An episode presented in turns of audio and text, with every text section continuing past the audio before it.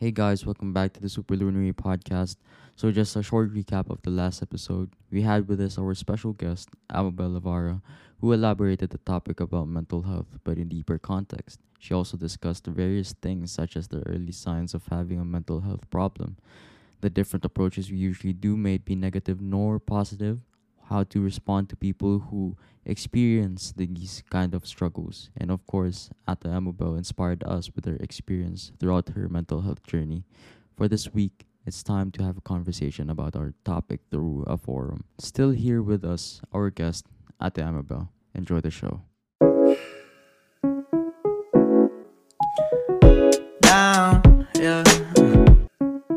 Continue to keep going kahit hirap na hirap na ako.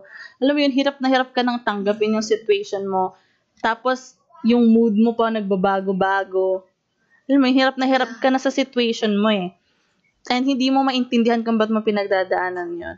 Pero nung lumipas yung panahon na tumagal, nag, tumagal ng one year, two years, tapos nakikita ko na unti-unting ang daming tao, especially mga kabataan, na may pinagdadaanan ganun. Nung nakita, kasi nung time na pinagdaanan ko nun, like three years, yung nagsimula mga symptoms, like five years ago, ganun. Nung mga times na yun, wala naman ako masyadong makita din na iba. Kasi nga parang siguro nung mga time na yun, lahat ng tao may pinagdadaanan na ganun. Pare-parehas kami ang thinking. Itago na lang natin sa mga sarili natin. 'Di ba? Kasi nga walang Nagiging wala masyadong, scapegoat na siya. Oo, kasi wala masyadong alam mo 'yun, wala masyadong nag naggaganon or nagsasabi ng about sa matter na 'yun. So, ang tendency, wag na lang din nating sabihin. Yeah. normalize. Oo. Pero ngayon na nakikita ko na slowly na open yung eyes ng mga tao about mental health. Doon ko naintindihan. And doon nakita ko yung mga tao na marami pang mga ba- kabataan, mga bata or matanda na dumadaan sa ganito. Sabi, ko- nasabi ko talaga sa sarili ko na I wanted to pursue this one more. Na mas gusto ko siyang i-pursue palalo na parang dun naturally na gusto kong mag-excel sa ACADS, gusto kong gusto kong graduate ng maayos, makagraduate, makapag-masters and all to help people para madagdagan yung sinasabi ko kaninang kulang sa resources kasi nga ang dami talagang tao. So in that way I found my purpose na kailangan may may mga tao pa palang kailangan makarinig about mental health. May mga tao pang kailangan mas maintindihan yung That's matter right. na to. And That's very true. And doon nag ano, doon nag-start yung sa akin na kung yung genuine na pagiging na pagiging ano, um parang ate sa mga tao. Yung maging present lang, doon ko talaga natutunan. Ito, yung isang bagay na sinabi ko kanina, yung to be present. Natutunan ko talaga yon And nung natutunan ko yon dahil sa personal experience ko, um, mas lalo ko siyang na-appreciate yung beauty ng pagiging isang kaibigan. Yung genuine na friend na kahit walang ibalik sa'yo tong si friend mo, um, you can still be there for them. Kasi, genuine, genuine mo lang siyang gustong gawin. Alam mo yun, yung wala talagang judgment. Walang So, kapalit. ayun. Yun yung gusto kong i-share. And, dun din ako mag end 'di ba Yun yung, sa, I Mm. hope na today, mas may naintindihan tayo about mental health. And, mas, mas, ma- mas na lumawak yung understanding natin na posibleng may mga taong dumadaan ng ganito. Hindi lang nila sinasabi. So, I hope that we will all be kind we will all be nice to people kahit hindi natin sila kilala kasi we will never know kung ano yung pinagdadaanan nila. Ayun. And also, I wanted to end with this one. Um, there's um there's a lot of ano um hotlines or crisis hotlines dito sa Philippines na we can call if ever na kayo meron tayong mga pinag nararamdaman mo na may pinagdadaanan ka. So merong mga merong mga list of organizations that offer free counseling online. So ito lang pag gusto lang ng kausap and all. Um, number one is yung nasa National Center for Mental Health Crisis Hotline. So, it, ito rin yung gusto kong i-share yung sa NCMH. Send Usap. natin yan ate later. Oo, Di ba send- may photo ka po niyan? Yeah, oo. Yeah. Send ko na lang later then. Sa audience chat. Yes. Yeah, oo. Para mas ano tayo, mas makita din natin yung about this one. Mm-mm. Na meron talagang mga ganito din. Na ha- mga hotlines. So, ayun. Meron naman sa Philippines, yes. So, ayan, ate, thank you so much. Actually, I've learned a lot dun sa discussion natin when it comes sa mental health, kung um, mas pinalalim pa ni ate yung about sa mental health, kung gaano siya um, ka-vital talaga sa atin and kung paano hinahandle ng mga teenagers in a negative and in a positive approach and also kung paano mag kung paano dapat tayo mag-respond sa mga, ayun, kapag may mga people tayo na nakakasama na, ayun, na we notice na they are experiencing some of the signs. Pero, ayun nga, at the end of the day, let's not self-diagnose and still seek from a professional. And with that, actually po, um, before this podcast, nag-ask kami ng questions from people. And I would like to take this time din para makapag-ask tayong lahat. Also, um, yung audience and the entire team all about mental health. Like, anything under the sun na pwede natin i-ask na question para mag-guide tayo ni Ate Amabel. Pero, um, ako na, start ko na muna sa first question kasi while listening, may mga na-write din ako na mga questions. And as well, isasabi ko rin yung mga questions na nakuha din namin before this podcast. Is it okay, ate? Okay, go. Sige. Um, pero um, while while we are um, conversing, pwede kayong magtanong guys sa audience chat natin. Pwede kayong mag-type in ng mga questions na pwede natin i-ask. So, yung first question ko pala ate, um, well, I'm curious kasi, mayroon bang time na maging bad ang isolation? Okay. So, when we say isolation kasi talaga, parang ano talaga, dito dumadating yung nagiging prolonged na. So, ito yung isang bagay na actually dapat iwasan ka, pag nagkakaroon ng mental health um, problem na tayo, nasa-struggle na tayo. Kasi pag sinabing isolation, ayun na nga, ma, ano talaga yan eh, ilalayo mo yung sarili mo sa mga tao. So, there's thing na tinatawag na healthy break or healthy boundary from people, from things na ginagawa mo, and yung space na kailangan, importante naman yon na once in a while, you took that space for yourself, na mag-isip ka muna, ganyan. Yeah. Nagiging um, bad siya, nagiging, ano siya, parang hindi na siya maganda, nagiging negative. Pag talagang you close your doors to all people, you close your doors to Like, all things na ginagawa mo before. So, doon totally, pumapasok. lumayo ka na talaga. Oo, Hindi lang- lumayo ka hindi- na talaga. Hindi lang siya um towards other uh, towards people lang like hobbies din yung isolation. Yeah, Mm, oo. Kasi ano, parang pag sinabing isolate, di ba yung sinasabi ko kanina, when you isolate yourself, ang tendency nun, wala kang talagang ganang gawin yung mga, lahat ng bagay eh. Makipag-usap, gawin yung mga dati mong gusto, tapos wala ka nang ginagawa. Yun yung sa kwarto ka na lang. Ito, common to sa mga meron ding depression. Naranasan ko din to personally. Nung times na nag-isolate ako, doon ko naintindihan yung ibig sabihin pala ng isolation. Literal na hindi na ako makain. Kahit pagligo, Oh kahit pagligo, parang hindi mo na siya magawa. And that's the Wala ka time na gana. super Yes. nagiging negative na talaga. So for me, doon pumapasok talaga yung magiging bad na talaga yung isolation. So um in terms of isolation, should we still even use the term isolation in with that uh, type as with with that sense of an explanation? Kasi parang feeling ko uh, most people are using isolation as a light word. Like kunwari yung sinabi ko kanina na parang out, uh, closing yourself away from people. Pero should we still like use isolation as like a normal term of being on your own or should we like um use like different term na Yeah. parang different term na lang instead of isolation Ako, Sa personally, siguro mas ma mas okay na hindi din gamitin yung isolation on a lighter level. Kasi ang tendency kasi nagkakaroon siya ng parang misconception na pag-isolate, ah, ano lang, light lang. Parang, since common na nga siyang ginagamit. So, for me, if, if that's only as, ano, break lang for yourself, pwede natin gamitin, and I'm, I will have, I'm having a break, a space, yung Mm. ganon. Yeah. Pero when you say isolation kasi talaga, isolated, pansinin nyo, pag ginagamit sa hospital ang salitang isolation, ano na yon sa mga patients na may contagious disease, 'di ba? Pansinin niyo Yeah, yung isolation yeah, yeah, yeah. nagagamit sa ganun eh. 'Di ba pag meron ng pag nakakahawa na yung sakit, ina-isolate.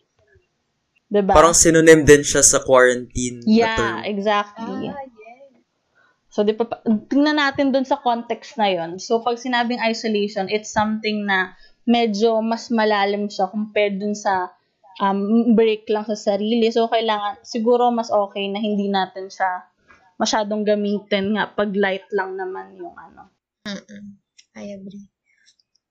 So, yeah, actually kasi yung word na isolation, sa, oo, oo nga, kung titignan din natin, it requires a deeper meaning and and so dapat hindi siya i-take as lightly lang. Tama.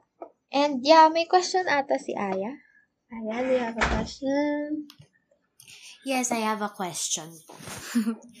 um, my question is, since, di ba nga, we're talking about isolation and like, um, on the topic of the time alone, and Mhm. it's it's more evident ngayong pandemic. So, what advice do you give to those who are experiencing isolation ngayon sa pandemic because nga they can't see other people they just see through screens and like hindi um hin, hindi like hindi match yung energy if it's not face to face kasi. So like people tend to shy away from like the the, the digital world ganon. So what advice would you give to those who are doing their alone time in this pandemic Yun, espa- tama yun, no? Ngayong pandemic kasi talaga, sobrang, sobrang hirap. Kasi, kagaya ng sabi ni Aya, hindi natin mapantayan yung energy through online. Pero yung masasabi ko lang talaga is, we need to understand na online or not, cliche man natin tong naririnig. Lagi man siguro natin tong naririnig. Pero ito yung gusto kong sabihin na we need to understand and acknowledge that we are not alone. Kasi yung mga nakakausap natin online, nakakausap pa rin natin sila. Sometimes Mm. we don't have to parang ano, parang ay kailangan ganito yung ganito yung level ng energy para masabing okay ako. Pero yung simpleng maintindihan natin na ay may tumawag sa akin, ay may nag-text sa akin, may nangamusta sa akin. Malaking bagay yun eh. And sometimes ang baliktad yung tanong, tayo bilang tao na tumutulong, mas dapat natin yun maintindihan. Kasi yung mga tao nagsistruggle sa mental health, even the little things, nakamustahin natin sila, malaking bagay yun para sa kanila. Naranasan ko yun na, yung sa akin, um, nung may, pag may mga nag- nangangamusta, na-appreciate ko yun, pero hindi mo lang maamin sa sarili mo talaga. Parang kasi nga nag-isolate ka and all. Pero, yeah totoo, it has an impact talaga eh. Merong impact yun. Yung pag may nagtatanong sa'yo kung kamusta ka, kung okay ka lang ba. So, siguro it's more of our side as a friend na kahit kahit alam natin na hindi mapantayan ng level ng energy yung face-to-face sa online, kamu an- kamustahin pa rin natin sila kasi baka naman ang tendency na limit din naman tayo na hala, hindi ko siya makausap ng face-to-face so hindi ko na siya matutulungan. Baka ganun naman yung maisip natin. So, dapat hindi ganun yung thinking natin na, as a friend na kahit online, tawagan natin, i-text natin, kung malapit yung bahay, once in a while, try natin puntahan. 'Di ba Pero ayun nga, kailangan talaga natin maintindihan na hindi talaga tayo nag-iisa. Na may mga taong nandyan, may mga pwede tayong makasama. Ayun.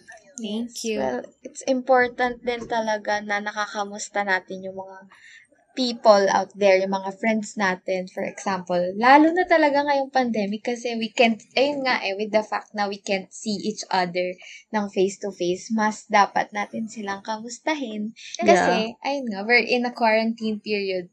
Parang, um, naka, naka-stay lang tayo sa home, wala tayong makitang people, and yung energy natin nade-drain and stuff.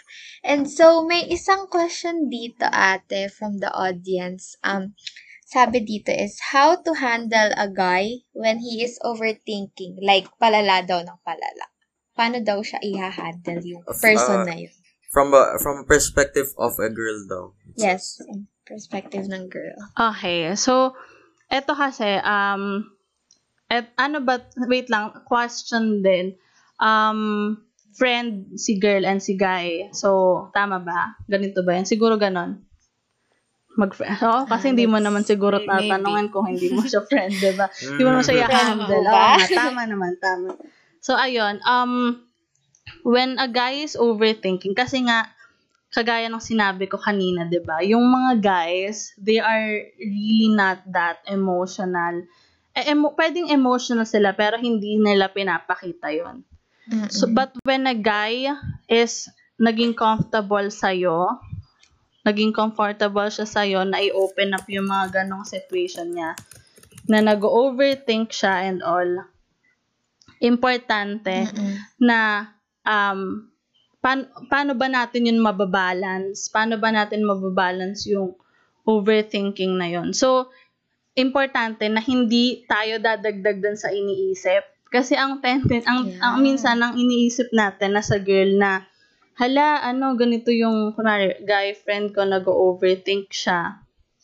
Tapos, ano, ano ba yung iniisip mo? Ganun, ganun. Di ba? Pa sa girl, medyo ano tayo. Ah. Gets niyo ba yung point? Parang as a girl, Yes, maano yes. tayo, ma... Ano ba kasi yan? Tanggalin mo yun sa isip mo, ganun, ah, ganun. yeah. Ma, ma, ma-advise tayo na masyado tayong maraming sinasabi. But we need, sometimes all we need is to listen. Kasi nga, pag nag-overthink ka, ang key to to help overthinking is ma-release mo yung ano yung nasa isip mo. Yung thoughts, So, pag ganon, yes. ang importante to handle is to really listen. Kahit minsan Mm-mm. okay lang kahit wag, wag, wag tayong salita. Girls, okay lang yun. Ganon. minsan pigilan natin. True! Magsalita, ganon. Yeah. Kasi di ba ang tendency nga, ang dami nating sinabi, lalo siya nag-overthink kasi di na niya na-express yung sasabihin niya. So, as a girl, siguro ano, andun maging mas ano tayo, mas listening. Na okay, sige, upo tayo. Ano, pag-usapan natin yan. Ano yung, ano tawag dito? Tanungin mo siya, do you want to talk about it? 'Di ba Yung mga, ba, yung mga simpleng bagay na yon na paparamdam mo sa kanya na andito ka, na may kasama siya, na pag-uus, pwede, na, pwede niyang Yes. pag-usapan, malaking bagay yun. What can I do to help? Pero don't push doon sa limits din ng guy na hindi sabi mo sa akin lahat. Kailangan within this three hours, masabi mo sa akin yung, kung ano yung ina-overthink mo. So, yun, importante yung listening heart natin, listening ears natin na maging present tayo na mag-listen sa kanila. And sometimes, Yes. okay lang magsalita, pero most important, pag overthink talaga, ano, um, ano yun, isipin mo sa, ay, ano dito, tulungan mo siya na ma-release yung iniisip niya. And also, one, one key to help overthinking na mabat, ma-handle yun, is to help him focus. Kunwari, oh, kalma ka lang. Kasi di ba pag yung isang tao nag-overthink na, ang dami na ring, na, ang dami na ring, hindi na rin aligagaba yung Magulo term doon. Oo. Yes, yes. Hindi na rin niya alam kung ano yung sasabihin niya or kung ano siya. yung gagawin niya. To help him to focus. Okay, upo muna tayo. Hinga. 'di ba Yung simpleng breathing exercise. Okay, inhale tayo. Inhale. 1, 2, 3, 4, 5. Exhale. 'Di ba Ganun. Yung simpleng mga ganong bagay. Makakatulong yan. Ayon. Also, also um, uh, coming from what you said, uh, would you, if you were in a position na parang ikaw yung nagpo-problema, ikaw yung, uh, you know, you needed someone right now, uh, would you rather like have a person that's just listening to you, kahit hindi siya sure anong gusto niya sabihin, or someone who has something to say, pero hindi siya sure kung ano yung mga pinagsasabi niya. Wow, ano, ano, uh, what, what's, which side would you choose, Ate Ama? Ako, I'd rather have someone na um, magli-listen sa akin kaysa yung ang daming sinabi tapos hindi rin pala siya sure sa sinasabi niya. Sometimes kasi words, are, are, hindi sometimes eh, always, parang words are very dangerous. Especially Mm, yeah. if you if you're going through something. Sometimes nga, kaya sinasabi lagi na it's better not to speak na lang pag hindi mas alam yung sasabihin mo. Kasi nga, Exactly. ano, ang tendency, yung, yung words mo, minsan mas makakasakit pa. 'Di ba Mas, mas, mas, mas may greater harm pa Mas pag may makadamage. sinabi ka. May dam, mas, mas greater yung damage pag nagsalita ka. Kesa dun sa hindi ka nagsalita. Yeah. 'Di ba So, be honest. Kunwari, kunwari gusto nung taong nakausap mo na, uy, magsalita ka naman, ako na lang na ako yung nagsasalita. Pero di mo alam yung sasabihin mo. Be honest. Hindi ko kasi alam kung paano i-handle. Hindi ko kasi alam kung ano sasabihin ko. Pero I'm willing to listen para kahit papano gumaan yung nararamdaman mo. Yung mga ganong bagay, hindi natin kailangan magmarunong na, hindi, ganito yung gagawin mo. Number one, step two, ganun na, step three.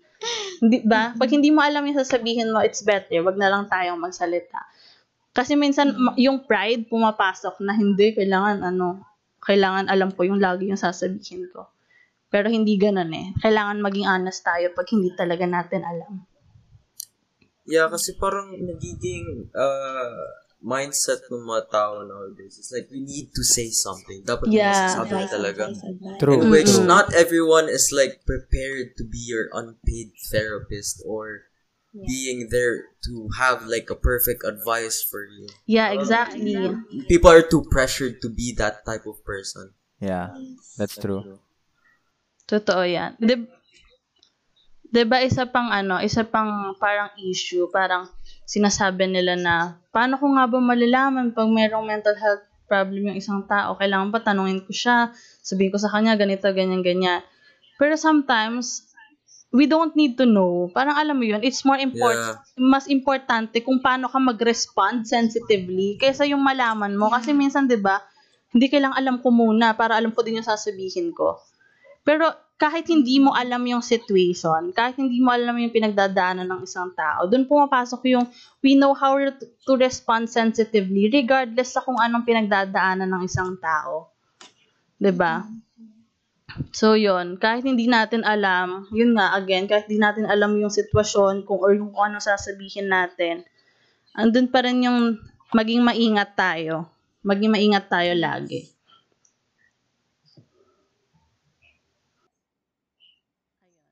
So, okay, yeah. I just want to add one thing then. Kasi whenever we experience people or we encounter people na, ayan nga, may friends, ayan, let's say friend nga natin yung guy and we, or other friends pa natin na nag-overthinking sila na lumalala ng lumalala. Um, let's not always go to the goal na ma-solve kagad yung overthinking niya. Parang, kasi ayun din, nag-stereotype or parang stigma na rin sa atin na kapag may problem yung friend natin, kailangan ma-solve ko to, kailangan um, maayos ko to as a friend. Ah, ganun yung nagiging mindset natin. But one thing din na I learned is um, not all the time is kailangan mong isolve yung problem niya. Parang, um, yes, ayun nga, um, be there for him or her, be there lang, be present lang to the point na kasama ka niya dun sa journey na yun. And, and kasi parang nakaka-frustrate sa ibang people kapag hindi nila nagagawa yung, parang hindi nila nasasolve yung overthinking. Eh, parang it means na sa kanila na, hala, I failed my friend because hindi ko siya na-help. Mga bagay na ganun. So, I think it's better na wag natin i-goal palagi na ma-solve kagad yung problem niya or ma-cure kagad siya kasi ayun nga, journey siya ng person. Wala tayong um, hindi natin hawak yung journey ng isang person. Pag season niya rin yung nandun, then season niya yun. Wala tayong magagawa. Pero ayun nga, at, at least nandun ka kasama ka niya and that's okay. Ayan. Okay, so another question from Bumblebee. Hello, Ate Amabel. First of all, thank you for this much needed talk. It is well informative. I wanted to discuss how to approach the talk about mental health with people of the older generations. There is a stigmatized viewpoint in the older Asian community on mental health regarding today's generation. Ayan. So, ano, first of all, agree ako dun sa sinabi niya na um, there's really a stigmatized viewpoint in the older generation. So, mahirap that's very talagang mahirap talaga silang kausapin or meron talagang tendency na hindi nila maiintindihan yung mga matters na ganito. Kasi nga nung um, we can't blame them kasi nung generation nila hindi talaga naging Open open, pa. sa ganito. So, Yes. most likely yung mga may ganitong pinagdadaanan noon, talagang ang tendency, ay ano yan, baliw yan. Ganun talaga yung naiisip. Nag-i-inerte. diba? Nag-i-inerte and all. So, siguro, ano, fo- focus na lang ako sa answer. Kasi, syempre, mahirap din naman yung buong older generation. Siguro, yung answer ko na lang is focus when it comes to our own parents. Sig gano'n na lang siguro yung way of answering. Um, ako kasi, um, one of the things that um, helped me para dun sa, when it comes dun sa parents ko, is I write down what I want to say. Kasi mahirap, 'di ba, kung mahirap sa household na hindi open sa household yung communication ng ganong usapan, yung ganong klaseng usapan.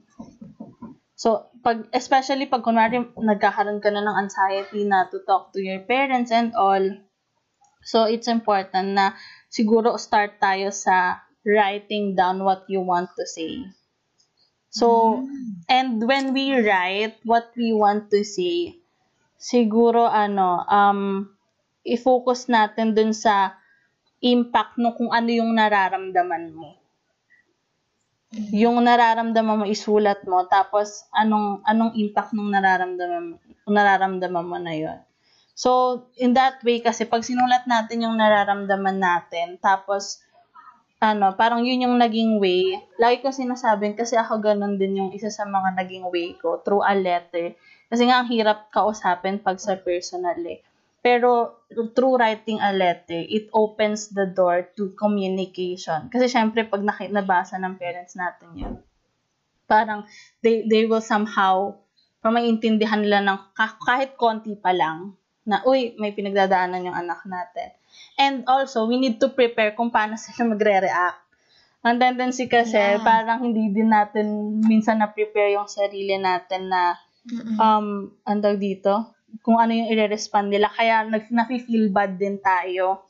Mas nafe-feel bad tayo kasi di natin alam kung, hindi tayo nakapag-prepare sa reaction nila. So, pag ganon, um, okay na. For example, na-prepare mo na rin yung sarili mo on what, on kung ano yung i-respond nila. So, siguro doon ka na mag doon na magsa-start yung communication between our parents and us. So, for example, hindi ka nasanay na ano, eto, minsan kasi may kailangan din tayong gawin as someone na, since alam na natin yung mga ganitong bagay, as their children, kung hindi nila maintindihan, paano nila maiintindihan, is kailangan yung actions din natin sa bahay. Um, mapapakita natin sa kanila na um, kung kailangan natin sila na maging welcome doon sa nararamdaman natin, dapat ganun din tayo sa kanila. So, kunwari, hindi ka sumasabay, for example, sa dinner or sa lunch, ganyan. 'di ba? May mga ganun tayong tendency bilang pag mga bata, 'di ba? Hindi tayo sumasabay sa pagkain. So, try natin, paunti-unti, sabayan natin sila kumain, kausapin natin sila. Kasi when that build na kahit konti pa lang yung relationship, dun magsisimula na magiging na magiging open din tayo to communicate with them. And when we communicate to our parents, we should let them know how they can help. Ito yung isa sa mga, sa mga bagay na importante. Kasi minsan sinasabi natin yung nararamdaman natin, pero hindi natin sinasabi kung ano yung tulong na gusto natin from them.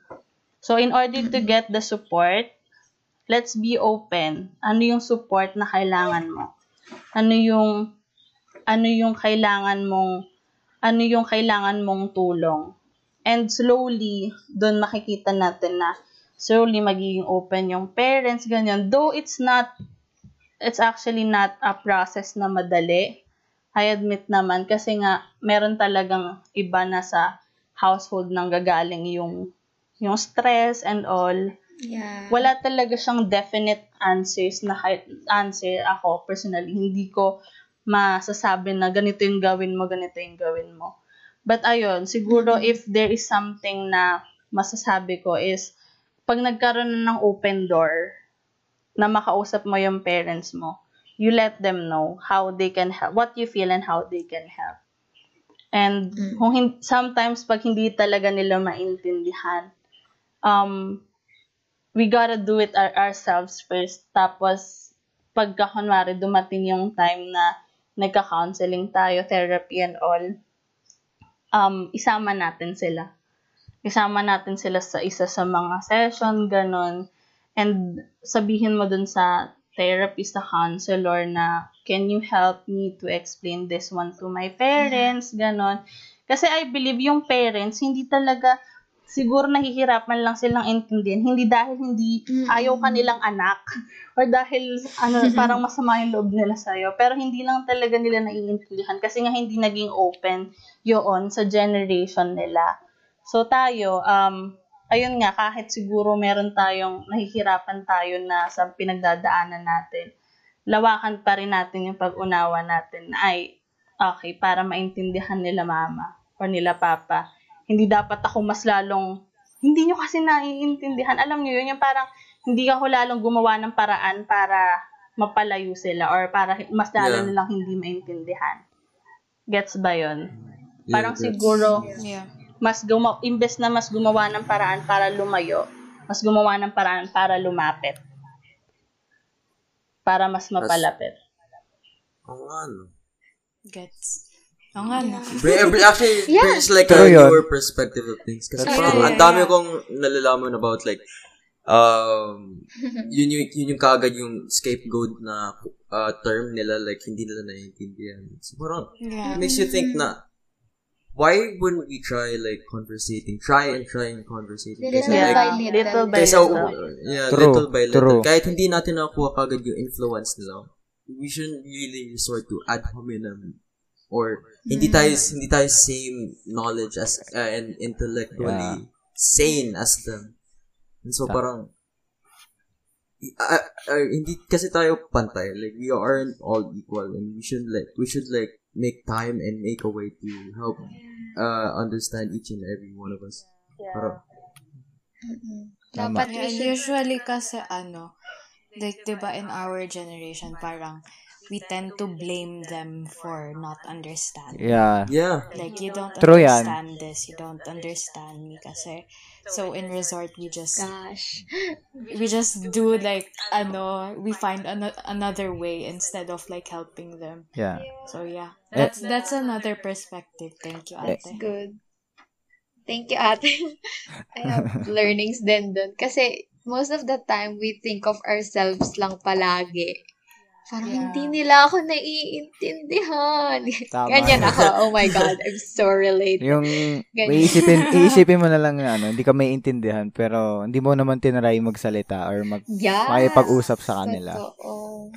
Tsaka dapat, ano, parang when we talk to them, hindi agad-agad nila makukuha yun. So, dapat take your time din. Dapat be patient. Yeah, that's true. Mm-mm, that's right, diba? Okay. Yeah, sabi ni ex Tinapa, yes. so, um, do you have questions, Jabez, pala? Ah, ah, I have a question po. Ah, Okay, sige po.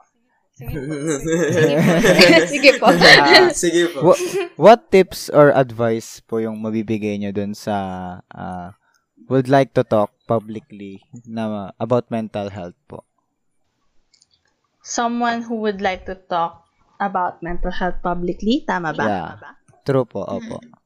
Ah, okay. So if you wanted to talk about mental health publicly, if that's something na conviction sa'yo or isang bagay na ano na talagang gusto mong gawin to to set awareness ba ganun ba yung point Yeah. Ta-. Ayun.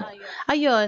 And then don't hesitate to do it. But we need to understand na how to balance nga, kagaya ng sinasabi ko kanina, how to balance the knowledge na i-impart mo at the same time to be careful on what we're going to say.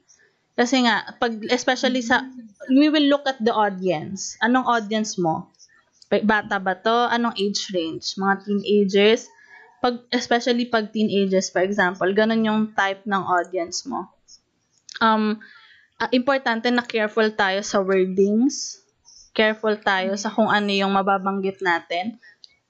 Kasi ang tendency, baka may babanggit tayong isang word, tapos, uy, ano yun?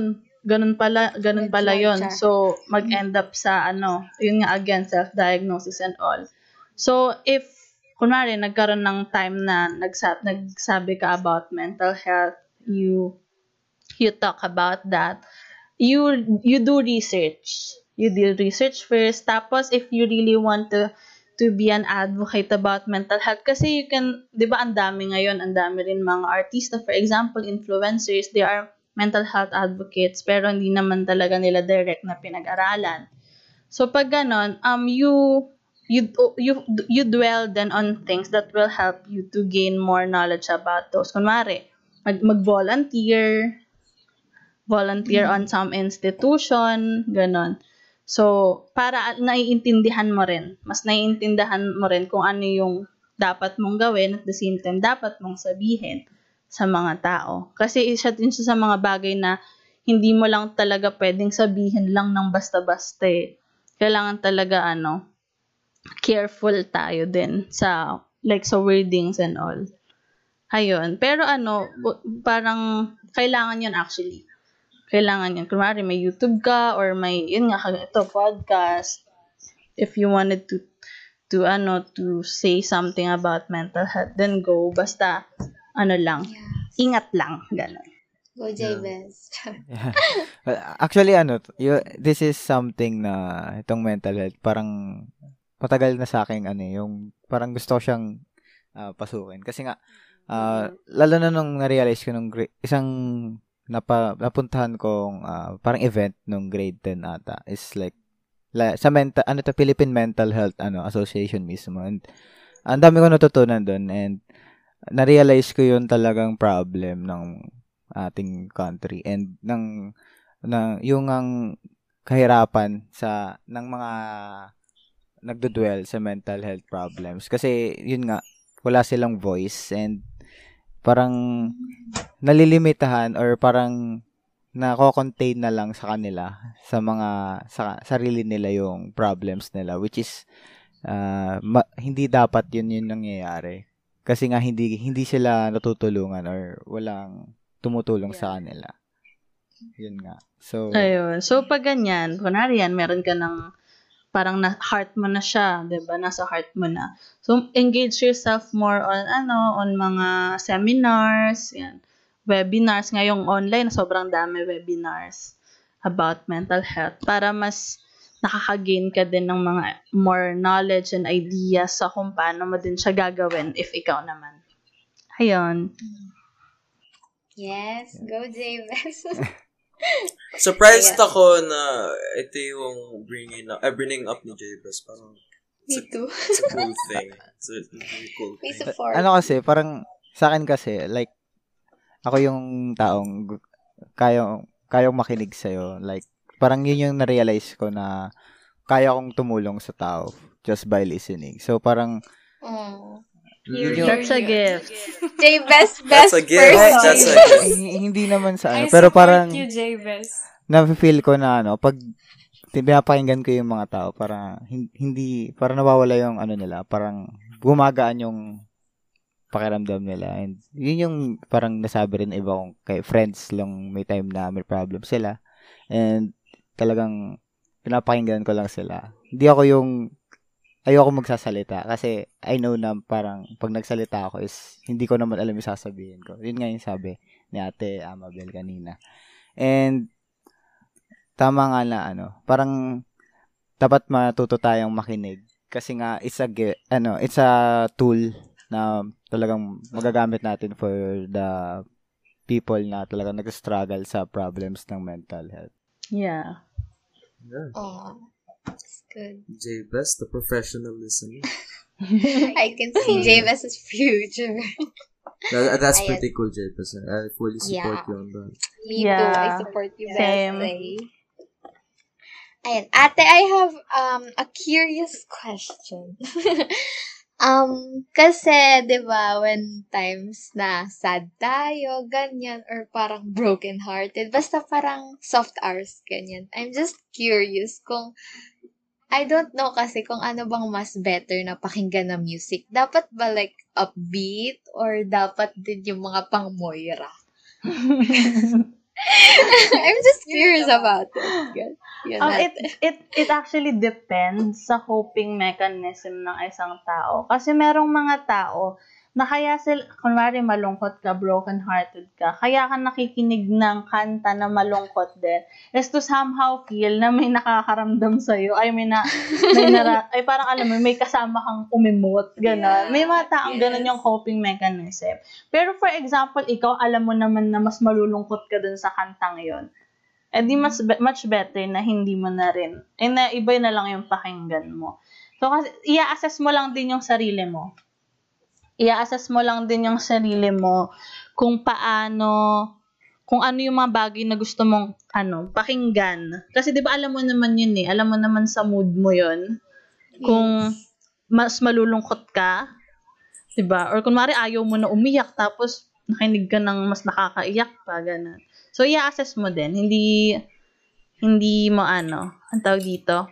Walang definite answer naman about that. I-assess mo lang din kung paano ka talaga. mag-cope talaga. See. Okay, so from now on, napag-isipan ko na. Thank you, Ate. Hindi kasi most of the time, pag, na, pag sad ako, it's either talaga gusto ko mas lalong maging sad. okay, so, okay, that's my bad. Kasi, ang pangit ng aftermath nun, kasi I feel sadder pag ginagawa ko. So, alam mo Well, na dapat pag- papakinggan mo, Abby. ah. Kaya nga, okay, gagawa ko ng playlist ng mga rock songs. Grabe naman, rock agad. Emo phase. Pwede bang ano, up, upbeat lang na ano? Ah, Uplifting songs lang. Gusto ko sana yung mga driver's life. Can we still, can Heartbroken we ka still listen heart- to ba- ano, heartbroken ate, pala. Olivia Rodrigo? yung buong album niya. We would like to listen to Olivia Rodrigo. Di na-graduate na ako dun. Graduate. Charot. Ayan. So, meron pa ba kayong question yung audience? Kasi, yeah. Well, kayo guys, meron pa ba kayong questions? Kasi it's been a good talk with ate. Then talaga dami kong learnings. Actually, may Dami isa kong pa. May, may isa pa Sige, ako. go. Um, talking about yung genes uh, during your discussion kanina. So, if hindi ma-resolve nung, uh, for example, yung grandfather mo may, uh, the father mo may depression during his, uh, like, adult ages and hindi niya na-resolve, with that, ma, mapapasa ba yun kapag hindi niya, niya, niya na-resolve or it's either way kung na-resolve ba or hindi? Um, when you say kasi sa genes, ah ano yan, anong tawag dito? It depends then kung, di ba may sinabi pa akong ibang factors kanina, like the brain chemistry, like the trauma and all. Um, most likely nangyayari yung sa transferring nung sa genes or yung sa family history. Pag ang yung pag ang cause din ng mental health problems is most likely sa brain chemistry. Parang sa Mm. body.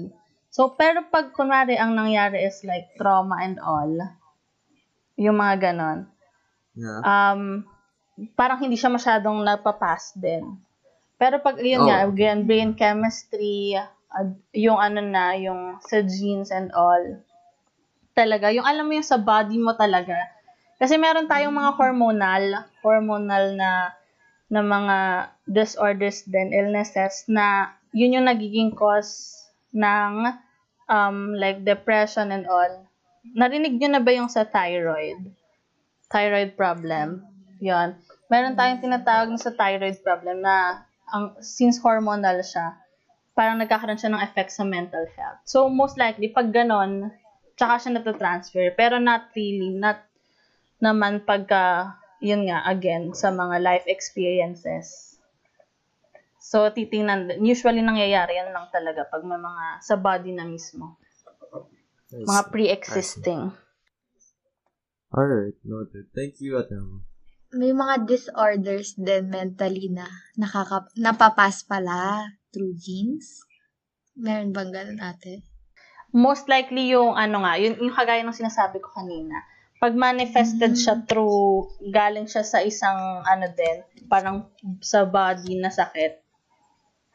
Dun, dun siya most likely Pag sa mga brain-brain. Yeah, kunwari sa brain, sa Ah. thyroid, hormones, and all. Possible. Hindi usual, hindi exactly yung mental health problem, yung napapas. So, ganun, ganun yung ibig sabihin ng sa genes. So, may question pa ba kayo, guys? From our, from the audience din and from our team. Maybe we can take this time to ask. I have no Ano more ba? questions. I have no more. Wala I have no more questions. Oh, Christina has no more questions. Christina has no more. really, girly. The, um, ito na lang, pinaka-pinaka last na question because I'm also curious about this. Is being constantly sad without reason a depression po? Um, we cannot say uh, something, we cannot parang ako din, personally, hindi ko masasabi ang isang bagay unless we go to a professional. 'Di ba? Pa- Ang hirap din kasi magsabi na, kunwari, um, ay, ganito, oo, may depression yan. Ang hirap din naman sumagot ng, ng yes immediately. Pero, I, I, I encourage na if it's something that is prolonged already, nararamdaman mo na siya for quite some time. For example, six months pataas. Tapos yun nga, no reason yung sadness mo, yung nararamdaman mong malungkot ka. I suggest that we seek help.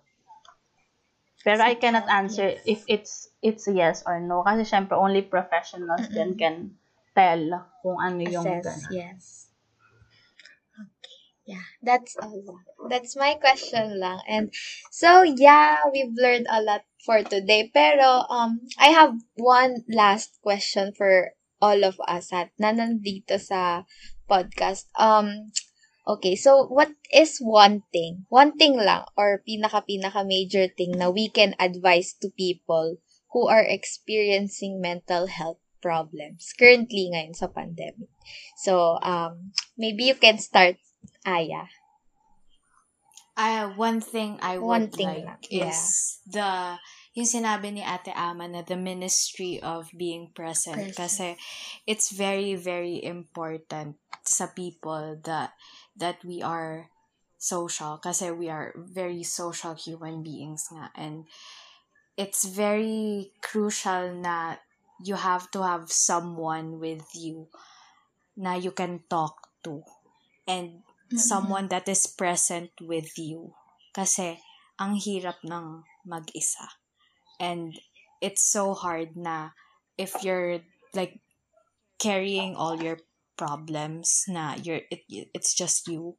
So, the ministry of being present is very, very Important. crucial to the mental health of a person. Kaya, the one thing I would advise is to be to be with the person.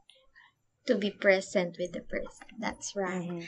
How about you, Inigo? Oh yeah, um don't be afraid to conversate. It's it's Yeah. the thing is we don't give much importance to talking to people. Or I, I know like it's very difficult to talk to uh, talk to anyone about it, but the thing is you can just talk to yourself. You could express it through in different types of medium. Just you need to Mhm. talk you need to talk. You need to put it out. And that, that's pretty much it. That's all I can say. Talking to people. Yes, that's true. How about you, uh, Christina? What can you advise to people who are, kahit one thing lang? Hello? Um, Yeah. yung sa akin is, uh, just remember, sa akin parang ano lang siya, um, basta, ano siya, just remember that it will get better. Like, Mm. Hindi siya, hindi siya forever. And there is hope na magbabago pa yung nararamdaman mo at the moment. Yes. Oh. Thank you. That's so good actually. Kasi wala namang problem or struggle na hindi natin masasolve din. And so, yeah. And lastly, Javis, before tayo kay ate, go. So, advice ko is uh, don't don't be afraid to ano start conversations with people. So, kasi nga uh, lalo na sa time na to na talagang wala tayong contact sa isa't isa physically. But just having conversations with people and just yung makaramdam um, maka maka basa ka lang ng kamusta ka na or yung ayun is important and uh, dapat nating mat, uh, dapat nating tandaan na hin- hindi man physically nandyan yung tao pero nag- lagi siyang nandyan sa, pa, para pakinggan ka and Yes. samahan ka. Mm. Okay, that's good. and lastly, ate, what can you say po? Sa akin, ano, dalawang bagay. Isa dun sa nagsa-struggle, dun, dun sa iba. Dun sa nagsa-struggle, um, know that your struggles are not the end of your story. Um, ayun nga, kagaya ng sabi ni Tin kanina, it will all get better. And kasi pag naalaman natin, na-acknowledge natin, na it is something that will, that is not the end of us, doon natin marirealize na okay lang magpatulong, okay lang mag kumausap ng tao. And also dun sa mga taong um, may mga friends na nakaka-experience ng ganito. And even dun sa mga hindi pa nakaka-experience magkaroon ng friends. Um, please don't react but respond. Um, know the difference of those two. Um, hindi lang dapat laging react ng react. Na pag nakita mo may ganito, hala, ganyan siya, ganito siya. But know how to respond. Ano yung gagawin mo? Yung kagaya ng sinabi ko kanina, be present and be intentional on being a friend to other people. Ayun lang. Yes, that's great. Thank you, thank you to all sa inyo guys. And yes, finally, we have reached the end of this night's podcast. It was definitely a hard pill to swallow yung about sa mental health.